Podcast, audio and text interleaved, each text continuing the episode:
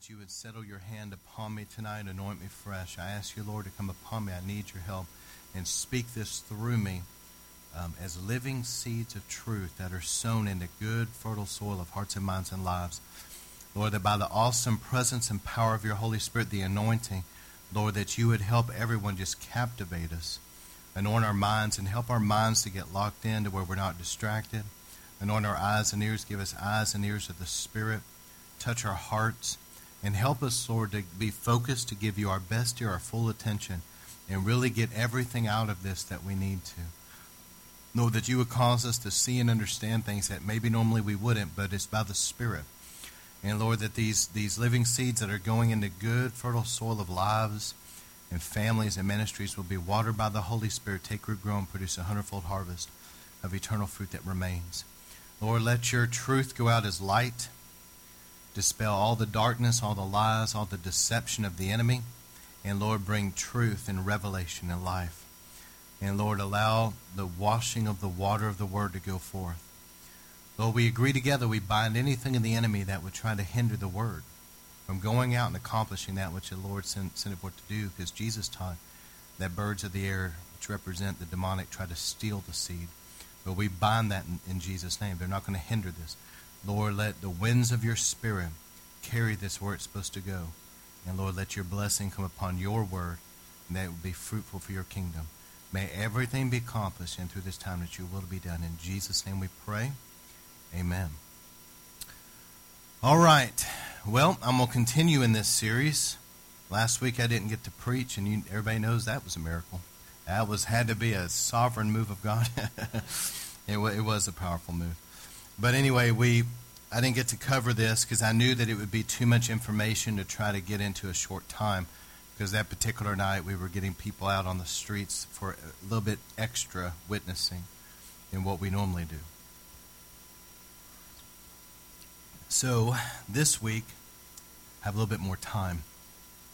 But here's what I'm going to try to cover. If you guys can really give me your ear tonight, I believe that this sermon would help you even if you're familiar with the, um, the content, I believe there will be some things in here that either you haven't seen or maybe you haven't seen it this way before. But I'm going to deal in this sermon with us becoming one with the Lord. And I'm going to deal with a unity, like a oneness in the church, becoming one. Unity among the brethren is what I mean by that. And then I'm also going to deal with like intimacy with God, like soaking in His presence. That has radically transformed my life since the 90s, is soaking in God's presence. And so in this, I entitled this The Corporate Body. And the first thing I want to say is, is that the table of showbread, in the actual Hebrew, it is called interesting. It's called the bread of presence, is the way it's translated in English. And that's probably the best translation. But in the Hebrew, it's lechem, which is bread. But the word there is panim, and it comes from the word panav. And panav is face. And so the table of showbread, which is the communion table, the bread was called the bread of faces. Isn't that interesting? Somehow there is meant to be a face to face encounter with the Lord. If somehow this the Holy Spirit can just take this and, and reveal this to people, this is really life changing what I'm saying. There's something about a face to face encounter in intimacy. Just like the mystery of Christ and the bride, the two becoming one. The Bible says in Ephesians 5:31, "For this reason a man will leave his father and mother and be united to his wife, and the two will become one flesh." Everybody say one flesh. The two become one. And in verse 32, this is Ephesians 5, verse 32, Paul says this is a profound mystery, but I'm talking about Christ and the church. I'm talking about Christ and his bride. the two becoming one. So, in a marriage relationship, the two become one. There's an intimacy. They're no longer two independent people, but yet now they have become one. There's something about the communion table. If you can catch this, it, it will really change your life. Where what represents Jesus' body and his blood is going into your body and blood. And it's like two, his body and your body becoming one. The two become one. There's something that happens. There's an intimacy with God. And it is a very powerful thing. And just like if you think about it, the Bible gives us this principle off the top of my head. I think it's 2 Corinthians 7. I could be wrong. But it talks about how, like a believing, let's say that there was a believing Christian husband that got saved, but his wife has not accepted Christ yet, so she's still lost. That somehow he has a sanctifying effect on her. Now, I'm not saying she's going to heaven. She's got to accept the Lord for that to happen. But I'm saying that somehow the Bible says that He sanctifies her. And what I'm trying to say is, is that Jesus is the one that's perfect and holy. But somehow, through the communion table, the two become one, and he is causing a sanctifying effect in his bride. A deep consecration is happening. And also, in regards to the communion table and about the face of God, there's a blessing that's spoken called the Aaronic blessing, or, or in Hebrew they call it the Birkat Kohanim and we all know it. The Lord bless and keep you, make his face shine upon you, be gracious in you. But that second line there in Hebrew is Yair Panav. It talks about the Panav. Yair Adonai Panav, Eleka, the Panav. So it's saying for the face of God to shine upon you.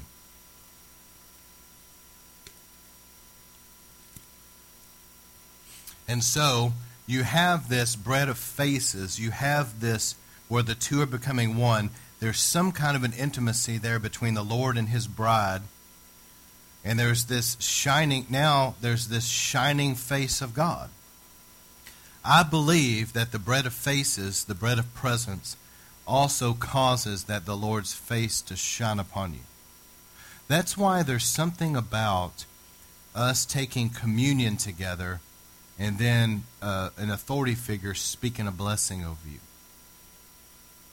there's something scripturally that is connected those two together. I could give you an example in the tabernacle. In the very place where the animals were sacrificed in the outer court, you had the, the body and blood of the animals there. It represents the altar, the cross. That was the same place that the priest would speak a blessing over the people. So you had, symbolically speaking, like the altar where that the sacrifice took place, you had the altar, but then you had the blessing spoken together. And you also had that throughout Scripture, like I mentioned in a previous sermon, where Abraham met with Melchizedek, and Melchizedek took communion with Abram and then blessed him. So you can see throughout Scriptures, you see that there's a connection between the communion table and speaking of a blessing. But the blessing, one of the main blessings that we know in Scripture, one of the phrases in that blessing is the Lord's face shining upon you. So, see, a lot of people have this conception about ministry. I'm going to go into the ministry and do the work of the Lord. And that, yes, there, that is true. But I would want you to notice this. When Jesus picked his disciples in Mark 3:14, it says this. He said he appointed 12 that they might be with him and that he might send them out to preach. But I want you to take notice of this. He appointed 12 of them that they might be with him. Let's not read over that too quick because that's the point. It's like the whole Mary and Martha revelation. Martha was so busy doing stuff, but Mary was sitting at the feet of the Lord and just wanted to be in his presence, face to face. She wanted to see him, she wanted to hear his voice, she wanted to know him. But Martha was doing other stuff. And the Marthas, a lot of times, get irritated with the Marys. But Jesus said that Mary chose the greater. And people think, well, I'll just go do the ministry. But what you got to understand is, is that if you'll be intimate with the Lord, the ministry a lot of times will be take care of itself. It'll be easier. God will cause it to be fruitful like you could never imagine. But it comes out of an intimacy with God.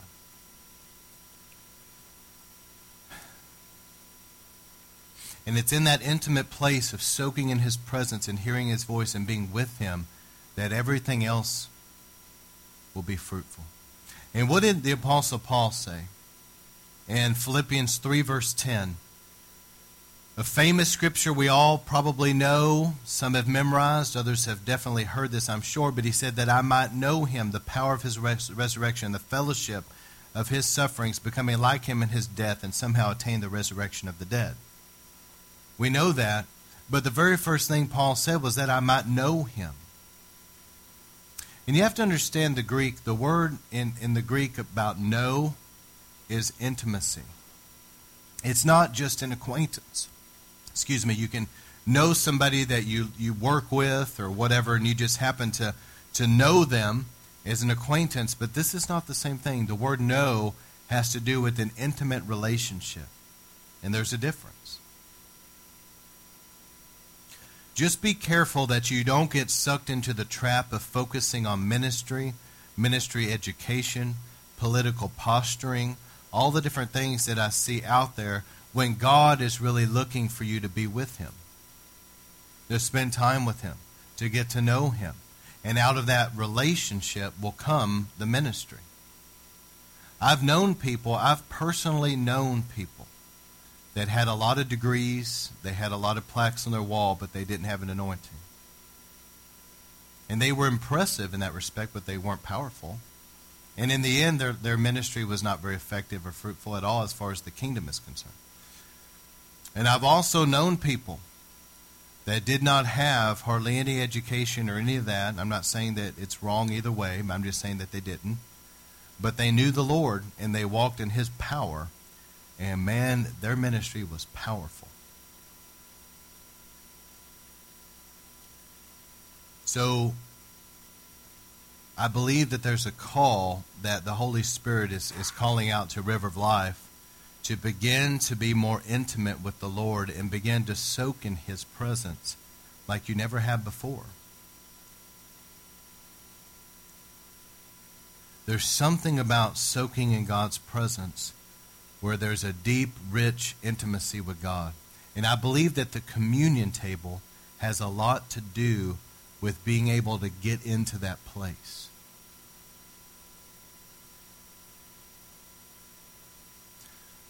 See, what you have to understand when Jesus died on the cross, that veil was ripped in the temple. Remember that? But we all know that even though that's the case, all of us still have this flesh until one day we die and we shed this flesh. And we're given, the Bible says on the resurrection day, we'll be given a glorified body. But until that time that you die, you have this flesh that you live in. And all of us know that to get into God's presence, we got to get past our flesh. Because when you get up in the morning, your flesh is saying, go back to sleep. Your flesh is saying, I don't want to pray. Your flesh says, I don't want to read the word. And that flesh is always going to be at war with the intimacy with God. And so, what I'm trying to get at is this Jesus ripped the veil at Calvary but there's still within all of us a veil of flesh that we got to pierce through. And the communion table, somehow, that what represents Jesus' body and blood goes into our body and blood, and somehow that flesh begins to be ripped open, so to speak, symbolically, and we can go beyond the flesh into the presence, the bread of presence. That's why I'm, I'm probably, I don't know of anybody else. I'm sure there's other people, I just don't know about it, that take communion like we do frequently and at the beginning of services. But this is why. I want people to be able to get consecrated and, and to be able to take that time to get washed and covered in the blood and, and to get the, the power of communion in their life because I know it's going to help them to get into the presence of God in a powerful way.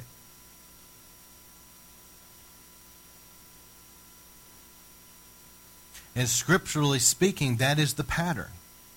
When you went into the tabernacle and you went into the holy place, the first thing you did was stop at the table of showbread. Then from there, I'm talking about in the holy place. That was the first stop. All right, so let me move on. But I want to show you something about the power of the blood. In Leviticus 16:14, here's the story of Israel going up Mount Sinai. Just follow me with this, but let's start with Leviticus 16:14. The Bible says the priest, he is to take some of the bull's blood with his finger and sprinkle it on the front of the atonement cover. Then he will sprinkle it with his finger seven times before the atonement cover. I want you to look at that picture. I don't know how well you can see the Ark of the Covenant. You see the two angels facing each other, and you see that there's a light in the middle. But between the angels, there's this gold seat there called the mercy seat. And this represents God's throne because the God's throne, the Ark of the Covenant, God would sit there and there would be angels around him worshiping him, okay? So where that, that light is, that represents God. But underneath that light is called the mercy seat. And when the priest, once a year, would go into the Holy of Holies, he would have to take blood with him. He had to be washed, symbolically speaking, by the blood so that he could go in, okay? But as he would go in, he would have blood with him, and he would take his finger and dip it in the blood, and he would sprinkle the blood like this on that mercy seat. And when that blood landed on that mercy seat, that's when the glory of God would come in that place and settle on that blood and light that place up. Because there was no light in there you would not be able to see very good. I'm sure when he first went in, he had to wait a moment for his eyes to adjust a little because it was dark in there. But whenever he sprinkled that blood on the mercy seat, when the blood came, then the glory would come down on that blood and light that place up. And can you imagine that priest standing there in the in the glory like that? He saw the glory of God face to face.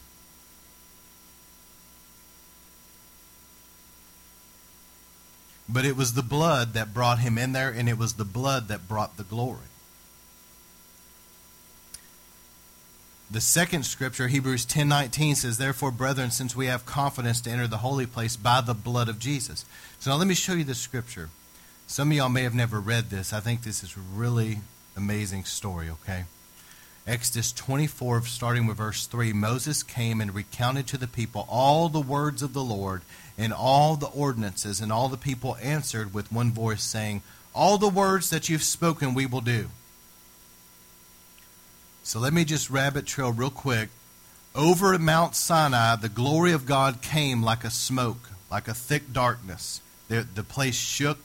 There was like lightning. You could hear the sound of a shofar. God had settled down on the top of Mount Sinai, and there was this thick cloud. And the people were scared.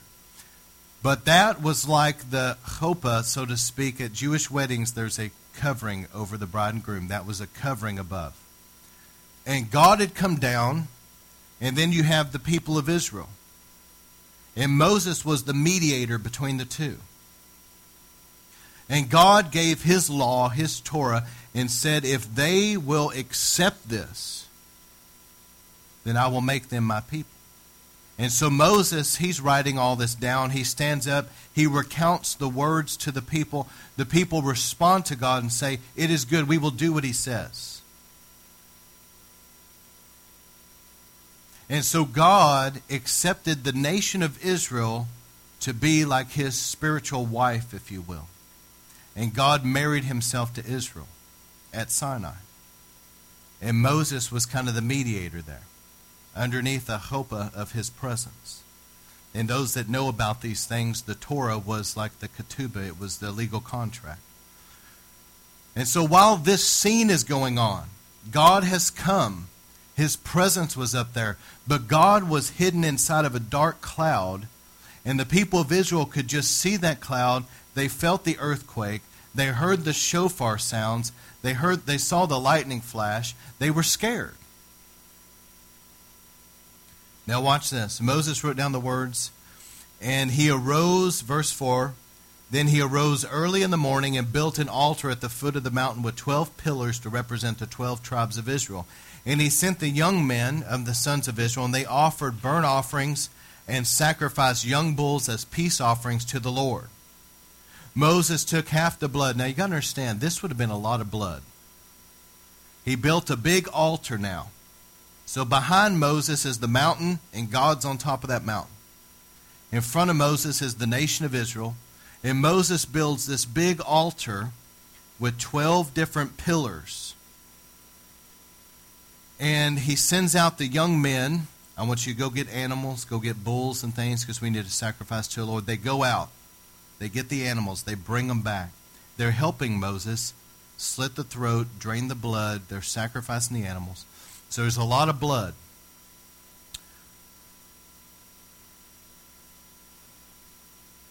And Moses took half the blood, verse 6, and put it in basins. So he had like these bowls or these jars full of blood. And the other half of the blood he sprinkled on the altar. So there's blood going all around the altar. Then he took the book of the covenant and he read it to the people. And all that the Lord had spoken, we will do, and we will be obedient. So Moses took the blood. I want you to notice this. He took the blood and he sprinkled it on the people and he said, Behold, the blood of the covenant which the Lord has made with you in accordance with all these words. And then Moses went up with Aaron, Nadab, and Abihu, which was Aaron's sons, and the 70 elders of Israel. So it was around 75 people that go up this mountain. They just got blood sprinkled on them. They look down at their garments, they see little spots of blood on them. And now, 75 men begin to go up this mountain and climb this mountain, and they're looking up and they see that dark cloud. And it looks like a rumbling up there. And I'm sure that they, to some degree, were scared. And I'm sure that all of them looked at Moses like, you, you go first, you know. And Moses is going, and they're behind Moses, watching, and they're climbing up toward God's presence. And Moses went up, the 70 of Israel, 75. And look at this, verse 10. And they saw the God of Israel. Anybody ever read that before? They saw the God of Israel. And under his feet there appeared to be a pavement of sapphire as clear as the sky itself. So picture, they probably saw a pre incarnate Christ. They saw Christ before he became flesh, but probably that's what they saw. And they probably saw him on some kind of a throne, but underneath him was like this blue glass sapphire. They saw God. But verse 11 says, Yet he did not stretch out his hand against the nobles of the sons of Israel, and they saw God, and they ate and drank.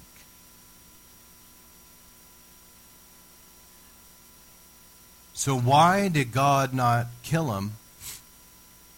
I believe because they had been sprinkled with blood. Just like the high priest once a year would go into the Holy of Holies, and he was already, he sacrificed for himself, so he was symbolically washed and covered in the blood. But he went in there and sprinkled that blood. Same picture that there's sprinkled blood. He sprinkled the blood on that ark, and the glory came, and he was face to face with the glory. The children of Israel were sprinkled with blood. They go up the mountain. They saw God, and they ate and drank in his presence. Now, I personally believe that the reference here to they ate and drank is a reference to the communion table. But it's also a reference to the feast. I believe that God, when this happened, you got to understand, God created man for fellowship, and because Adam and Eve sinned, the fellowship was broken. And God has longed for fellowship with mankind.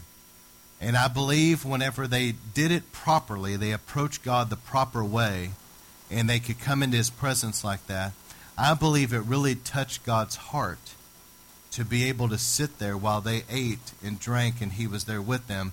And I believe probably, this is just my opinion, probably in that moment, it moved in God's heart to create the feast days. And it moved in his heart because he knew the future to institute Holy Communion one day. Because he wanted us to be able to come into his presence like that.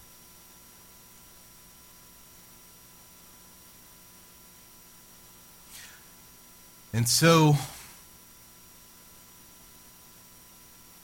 whenever the priest had to go into the Holy of Holies, here's what a lot of people believe. Back in the Old Testament time, there was that veil that was there. There was possibly a way that he could have gone over to the side of the veil and pulled it back and went through. There was also a way that maybe he could have laid down and crawled under the veil. But in the temple time, the veil that ripped Josephus describes that veil, and that veil was so thick that it would have been hard for that to happen, honestly. And so a lot of scholars believe this, and I tend to believe this myself, although, you know, we can only speculate, but they believe that the priest on the, on the Day of Atonement, when he was supposed to go into the Holy of Holies, that he had already done what he's supposed to do. He washed his hands and feet at the laver. He had to immerse himself, water baptism he had to shed blood. And he would go in and he would burn incense. And here he is with this incense, this censer, this incense is burning, and he's got this bowl of blood. And they believe that he pressed up against that veil and he was worshiping and praying, and that God supernaturally transported him through the veil. And he was in the Holy of Holies. And then he would take care of his business in there, and he would apply the blood, and he would pray. So, I don't know for sure that that's how it happened, but it could have happened. I tend to believe it probably did. So, here's, here's what we have today. Because of the communion table, the blood washes and covers us fresh. You don't have to apply the blood through communion, okay? You can apply the blood by faith. I know that. But I believe that the communion table is a powerful way to apply the blood to our lives. But it's through that blood that we get beyond the veil. So as we take communion, for example, we're consecrated. We, we take a moment to examine ourselves. As we take communion, we're washed and covered in the blood. And now we begin to worship and pray. It's that incense. And it's like being supernaturally transported into the presence of God.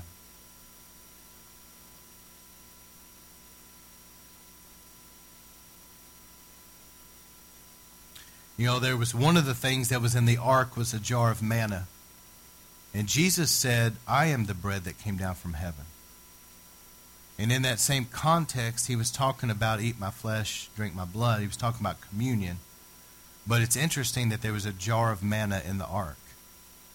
I believe it's a reference, I really do, a reference to the bread of presence. That symbolically we would be able to come into the deep places of the Holy of Holies because of the communion table. I believe that it plays into it. I don't believe you have to take communion to go into the Holy of Holies. I don't. But I do believe that it helps get you there.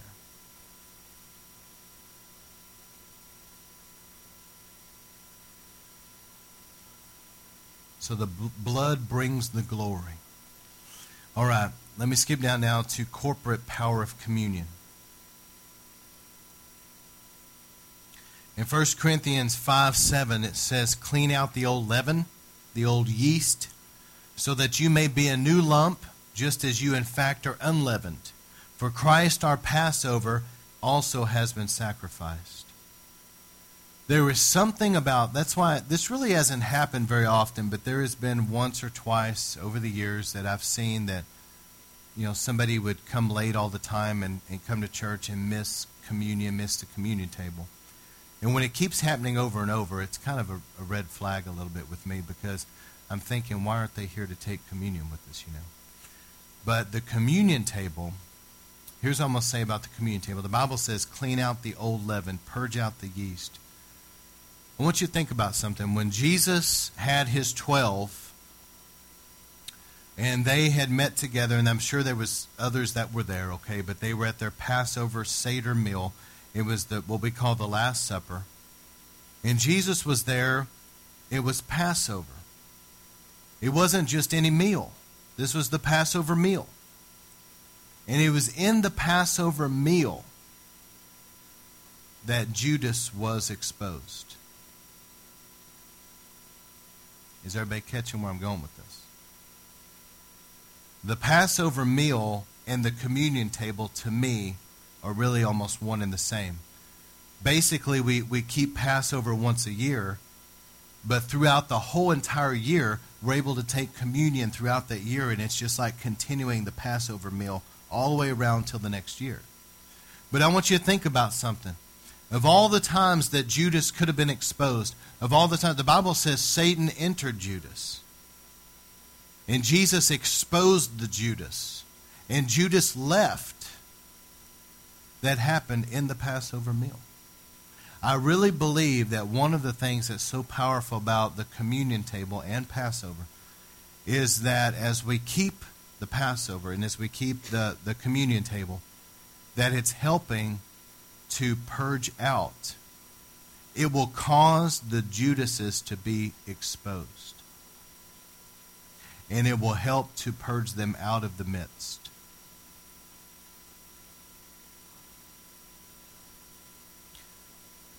And then 1 Corinthians 10:14 says, "Therefore, my beloved, flee from idolatry. I speak to you as wise men.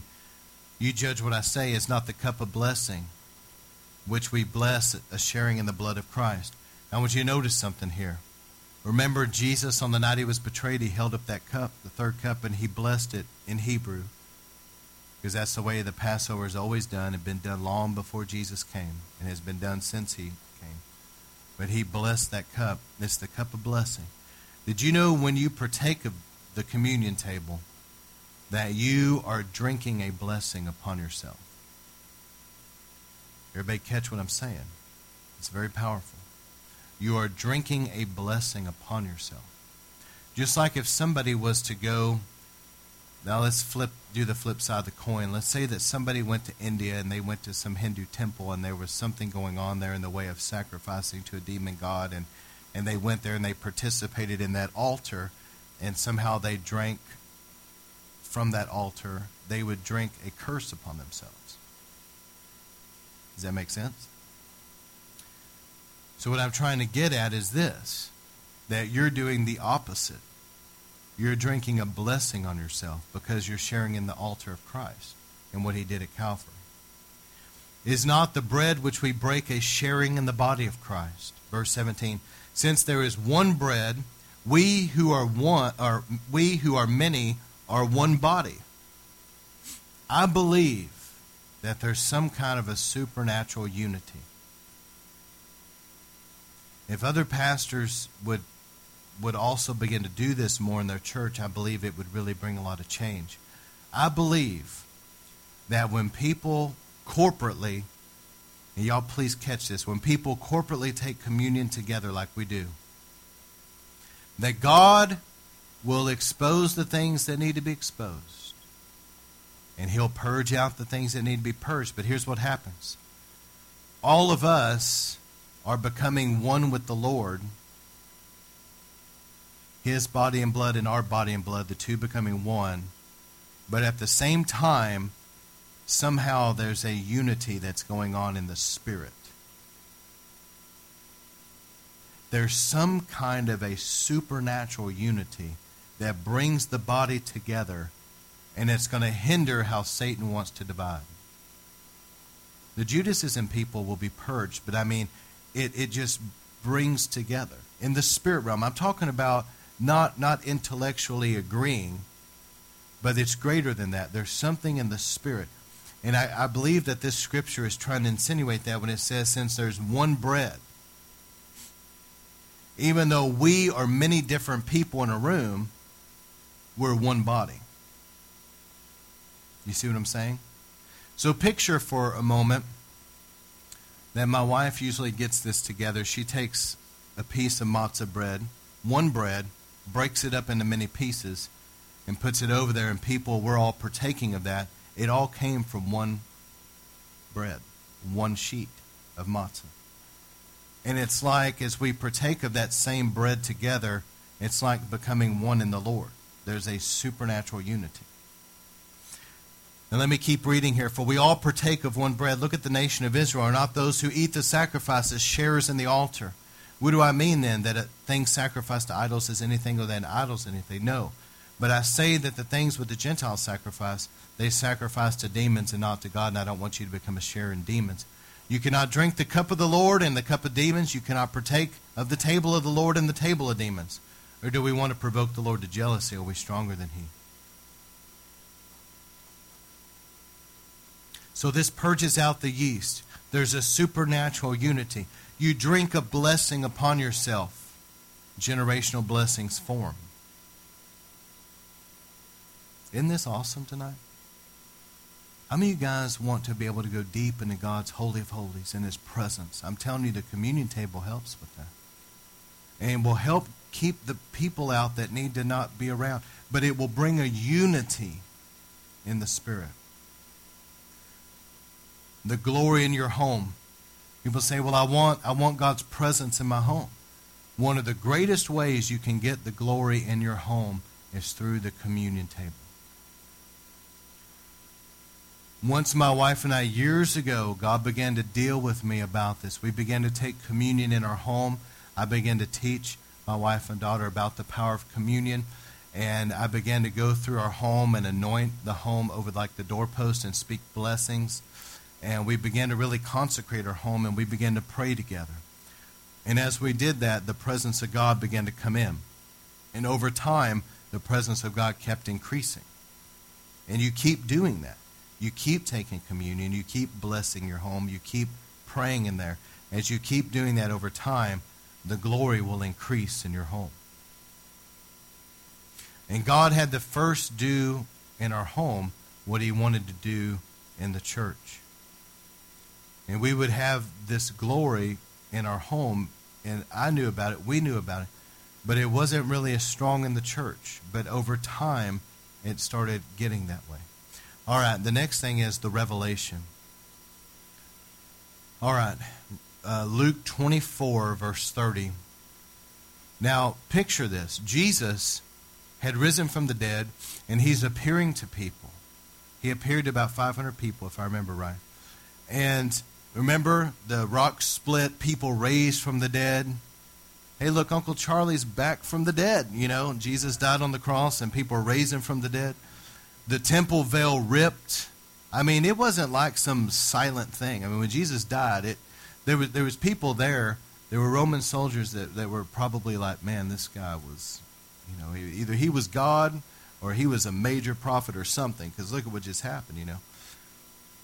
But Jesus goes and he starts to appear to his disciples, and he appears to some of his disciples on the road to Emmaus. And he's walking with them, but it was hidden from them who he was. They didn't know he was Jesus. But as Jesus was walking with them, he's like, Why are you guys sad? And they said, Well, did you just get here? You know, I mean, the, the Son of God just died. And I mean, we're, we're upset. And Jesus, you know, is just walking along with them. And he starts telling them all about the going back to um, the Torah in Genesis, starts going through it explaining about the Son of God and how, how all these things tie together. He's, he's given them the Word. And they made the reference, man, it's like our hearts are burning within us, you know, as he spoke to us on the road. But listen to this. This is Luke 24 30. When Jesus had reclined at the table with them. Now, please take notice that they're at the table together. He took bread and he blessed it And this would have been matzah bread because, trust me, they had to go through their homes and get all the yeast out. There wasn't any yeast bread right now. It's all gone. So this was matzah bread. It was unleavened bread. And he took the bread and he blessed it, and breaking it, he gave it to them. So when they get that bread at the communion table, even though they may not realize that it is at the time, when they get that bread, it says that their eyes were open and they recognized him, and then he vanished from their sight. And this is where they said, Man, when we were walking and talking with him, our hearts burned within us. Here's what I'm trying to get at.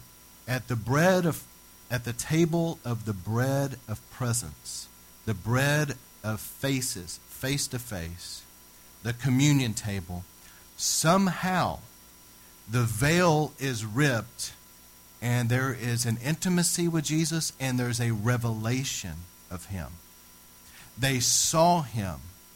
There is something about the communion table that opens people up to divine revelation, to see things you didn't see before.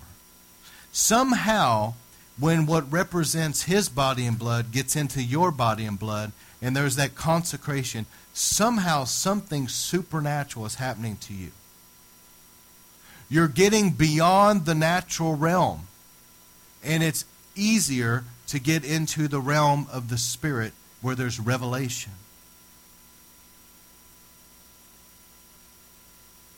How many of you guys want to see Jesus in a way you've never seen him before?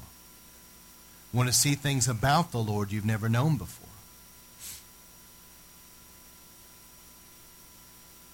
There's special times of prayer and fasting and giving and consecration. Like I mentioned before, God instituted these feast days. I do not believe Christians have to keep these feast days at all. It's totally optional. But I do believe that there is there is like a, a special open heaven and a special blessing during these times, okay? And as we're going into this Passover season, and we're going to be praying and we're going to be fasting together and we're going to, to give like a special offering to the Lord at this time, and we're really going to be consecrating our lives unto Him, this is a very, very powerful time. And I want to read this to you in Isaiah 4 4. When the Lord has washed away the filth of the daughters of Zion and purged the bloodshed of Jerusalem from her midst by a spirit of judgment, a spirit of burning, then the Lord will create over all the whole area of Mount Zion over her assemblies a cloud by day, even smoke, and the brightness of a flaming fire by night, for over all the glory will be a canopy. There will be shelter to give shade from the heat of the day, and a refuge and protection from the storm and the rain. I believe as we have these times like we're coming into, we do this twice a year. We do this before these spring feast times and before the fall. And as a church, we pray and we, we fast together and, and we, we give a special offering to the Lord, but we also really consecrate our lives. I'll pray over people. We'll anoint people with oil. We have a special time of baptism for anybody that wants to. It's totally voluntary, but people that have maybe ever, never been baptized or those that just simply want to really consecrate themselves unto God. And most people do every time we do this. And as we really consecrate ourselves unto God, I want you to notice here, he says, Once I've washed away the filth of the daughters of Zion, then he said, I will create a glory dome over them to protect them. These deep times of consecration, and the communion table plays into it, but these deep times of consecration help that the glory comes in, and the glory is a spiritual thing that you cannot see with your natural eyes, but you can feel it. But the glory, you guys know what the snow globes are? The cheesy gifts that you get when people go and bring you back something from vacation. The snow globes, but you can picture just like a dome of the glory. So, like in your home, there can be a literal dome of the glory that goes over your property. You may not see it, but the angels and the demons see it. You know, the demonic realm, they're floating around out there and they look down and go, man, it's going to be hard to get into that home because there's a glory dome. There's a fire about that thing. And that's what I'm saying that there's a there can be like a spiritual cloud, a spiritual fire that can envelop a place. And in that glory, it is a shelter. And remember how Obed Edom, the ark was brought into Obed Edom's home, and he was, what, a Hittite, I believe. He wasn't even Jewish. But at that time, he was a God fearing Gentile. And David allowed him to have the ark in his home. The glory of God moves in to Obed Edom's home.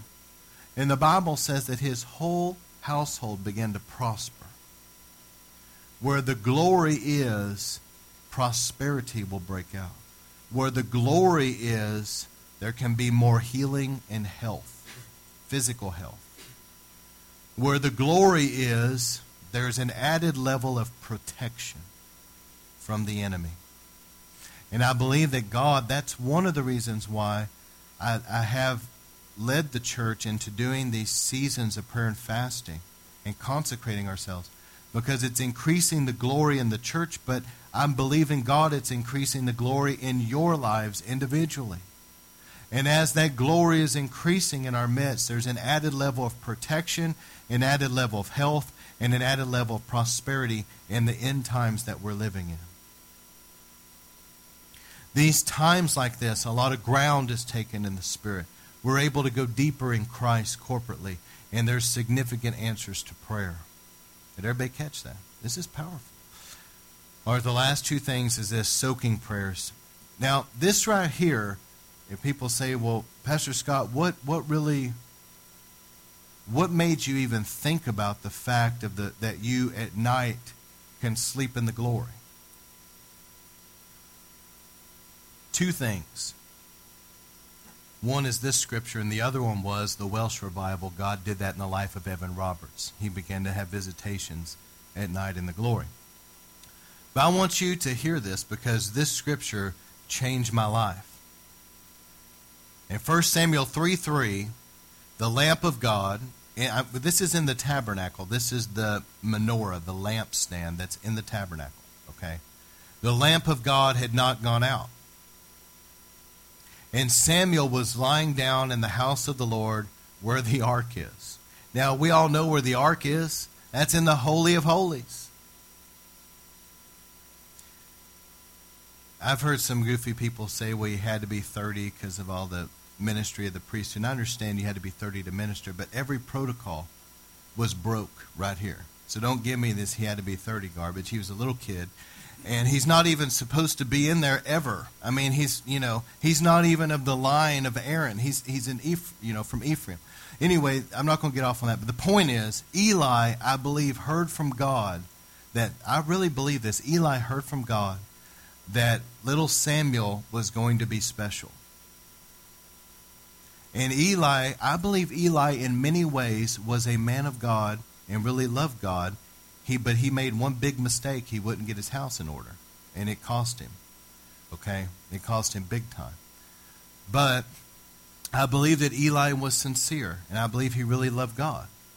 And Eli, I believe, heard from God, and so he took Samuel, probably as a little boy. I can just picture Eli getting down on one knee, and he's talking to little Samuel. He says, "Listen, the God of Israel is in that room." His presence is there.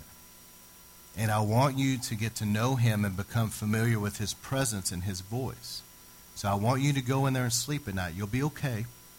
And I feel like God's told me to do this. I want you to go in there. I want you to lay down by that ark, and that's where you're going to sleep. I'll make you a little mat. You know, I'll give you a little blanket. You go in there, and so Samuel would go in there as a little boy, and he would sleep there.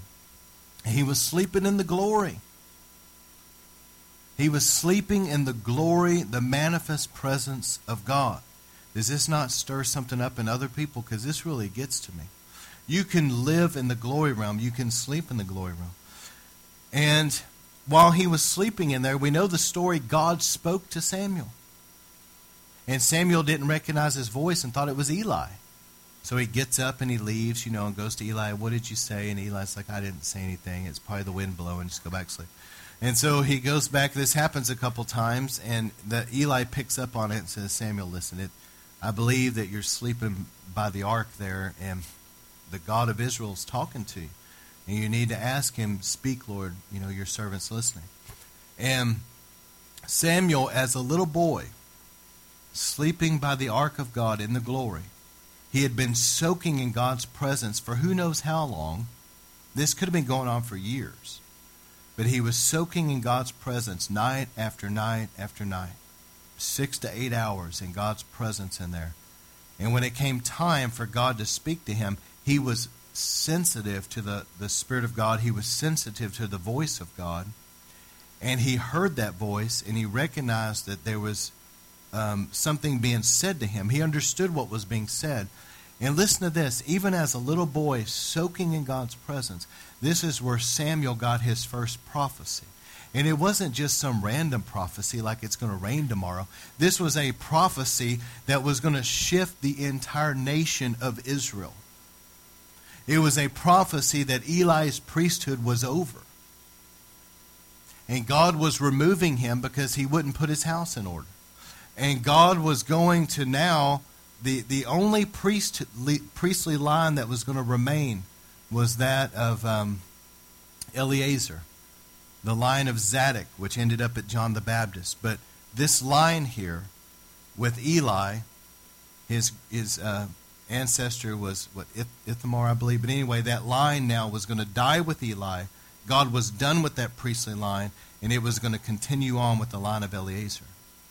Now, this was a prophecy that had to do with the entire nation. Eli was the man of God of this time. What God was doing in Israel primarily was going on through Eli. And God basically told that little boy, I'm done with Eli.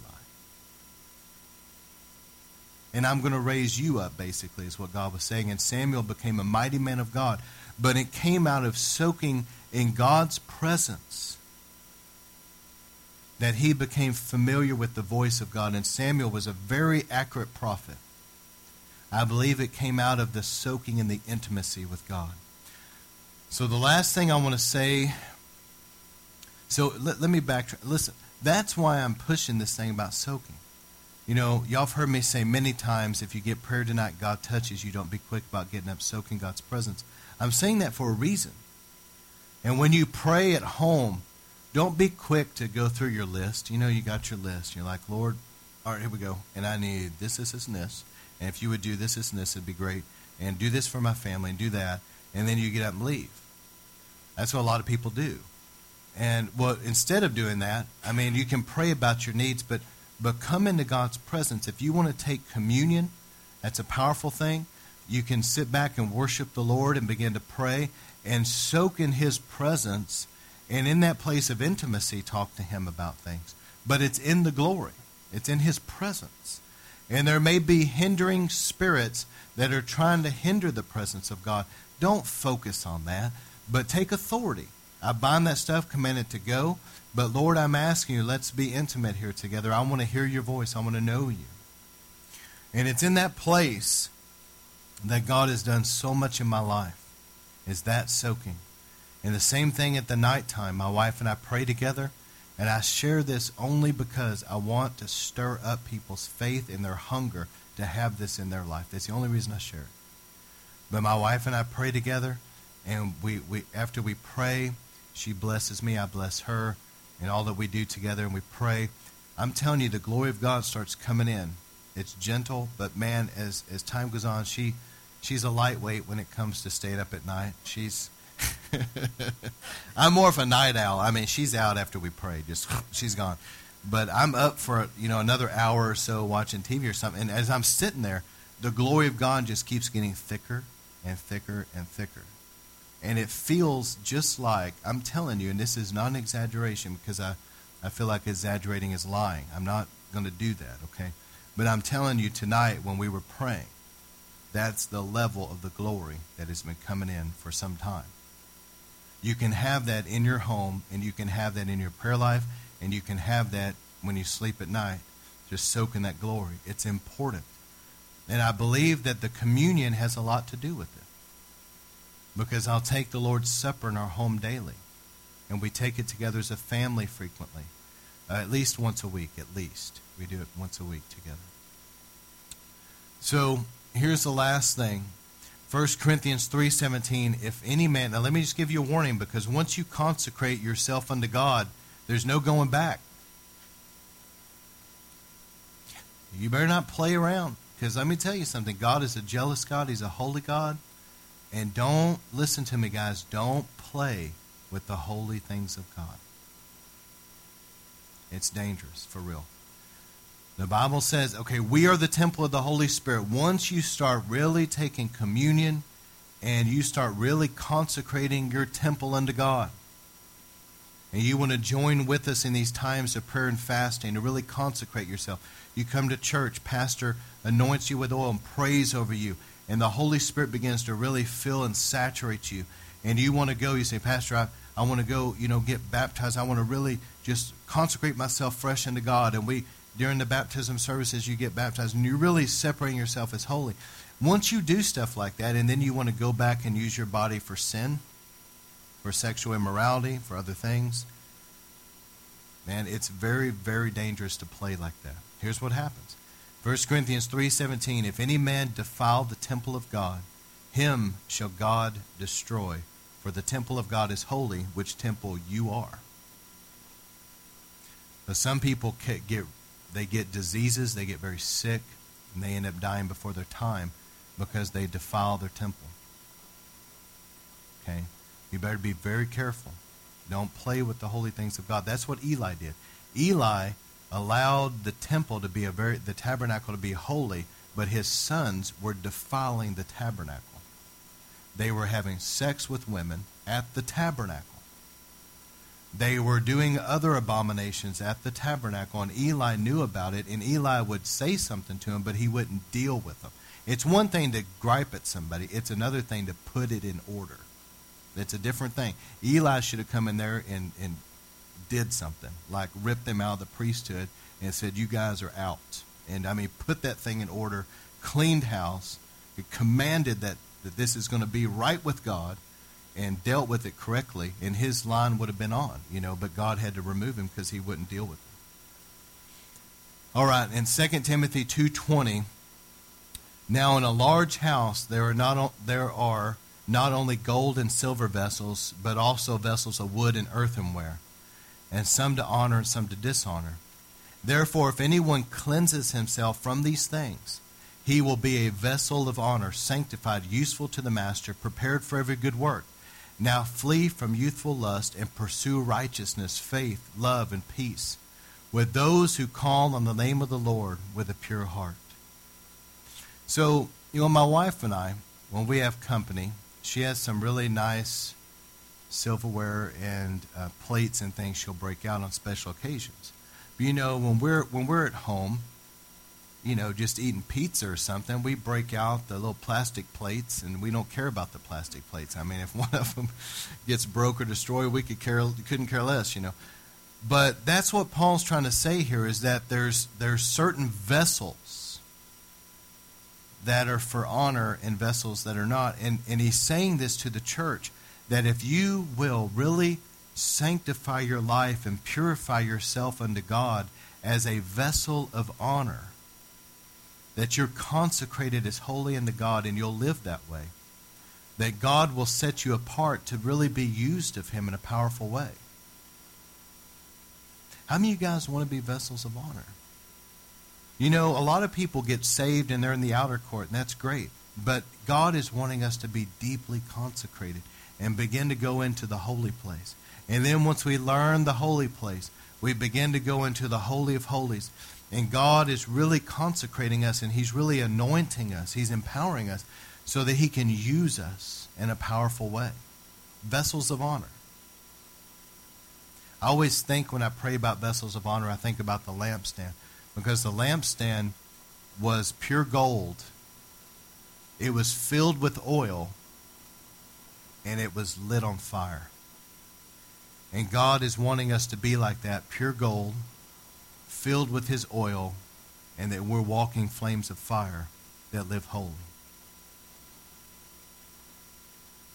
There's a difference between salvation and a deep consecration. Please hear me. There's some vessels that are just common and some vessels that are vessels of honor. But see, when people get saved, you can just continue to still be kind of carnal and worldly and never really change all that much and by God's grace and incredible mercy, you're still going to get into heaven based on God's grace, you know. But there's a difference between that and really deeply consecrating your life as a vessel. You see the difference? There's a big difference. You guys know people that are saved and they're sincere about their salvation, but they're still kind of worldly and carnal, and they, they're not somebody that God is going to use to do something significant. He may use them for little things here and there. But we want to be a people that's really deeply consecrated, that God's wanting to really do something. He's wanting heaven to invade earth. But God's got to get all that stuff out of us that needs to go. Amen? All right, so let's go ahead and shut down recordings, and we're going to pray for people tonight. A lot of times when I say this, everybody tunes me out. So I want you to not do that right now. I want you to everybody tune back in. Okay, here's what I feel. God is taking us, and He is like immersing and baptizing us in His Holy Spirit right now as a church, deeper and deeper in the glory of God. So when you get prayer tonight, if God does put you out, soak in that glory because God is wanting to take you deeper in his presence.